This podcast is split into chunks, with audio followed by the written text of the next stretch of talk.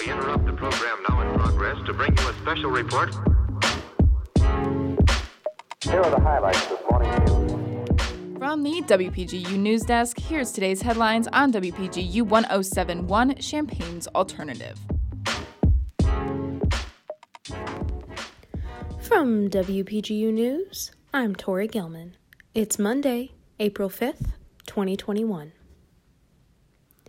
Champaign police responded to a report of shots fired early Saturday morning at the 1500 block of Holly Hill Drive.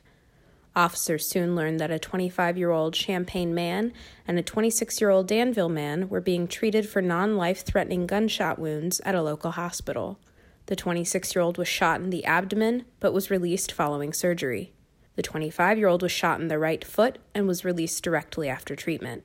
Thus far, the investigation has indicated that both victims were shot from a vehicle described as a black SUV that was driving by the residence. Around 30 spent shell casings were obtained at the scene. The investigation is ongoing as Champaign police will continue to process information and evidence that will lead them to uncovering the circumstances of this incident.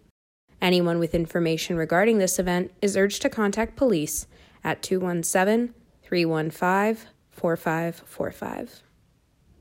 Over the weekend, Illinois Governor J.B. Pritzker signed into law HB 1871, a piece of legislation designed to expand voting accessibility and codify existing voting safety measures implemented before the 2020 election. The law comes as Illinoisans prepare to head to the polls tomorrow for local elections, including Champaign County's consolidated election.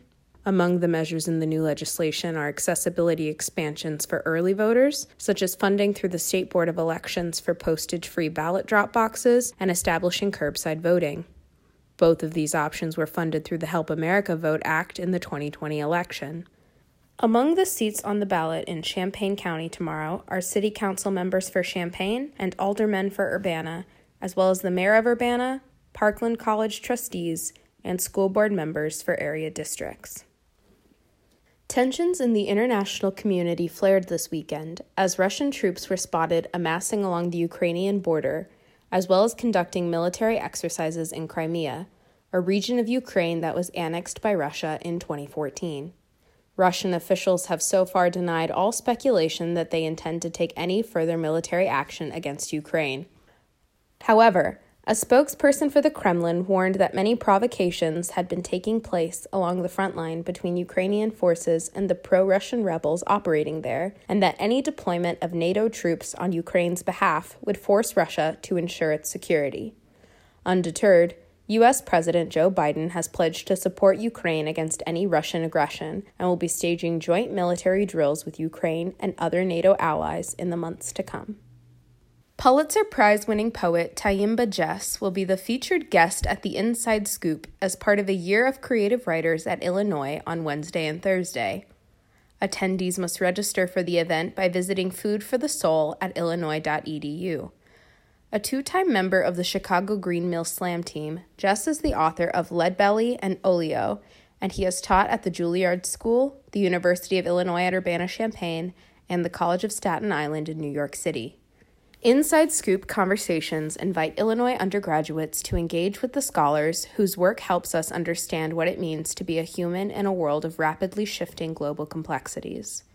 The event is hosted by the Bruce D. Nesbitt African American Cultural Center, Humanities Research Institute, and the Department of English's Creative Writing Program.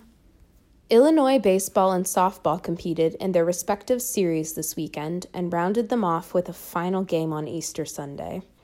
Baseball ended the weekend with one win and two losses against Nebraska and Champaign, while softball ended with three wins and one loss against Wisconsin. Baseball's Branden Comia has hit a batting average of 585 over the last 10 games and an overall average of 403 for the season. Softball's Sydney Sickels had 12 strikeouts and her second one hit shutout of the season for a 3 0 win on Sunday. Both teams return to action next weekend starting April 9th. Illinois baseball will travel to Indiana to face the Hoosiers, and Illinois softball will travel to Nebraska to face the Cornhuskers. And that is the news for today. From WPGU News, I'm Tori Gelman.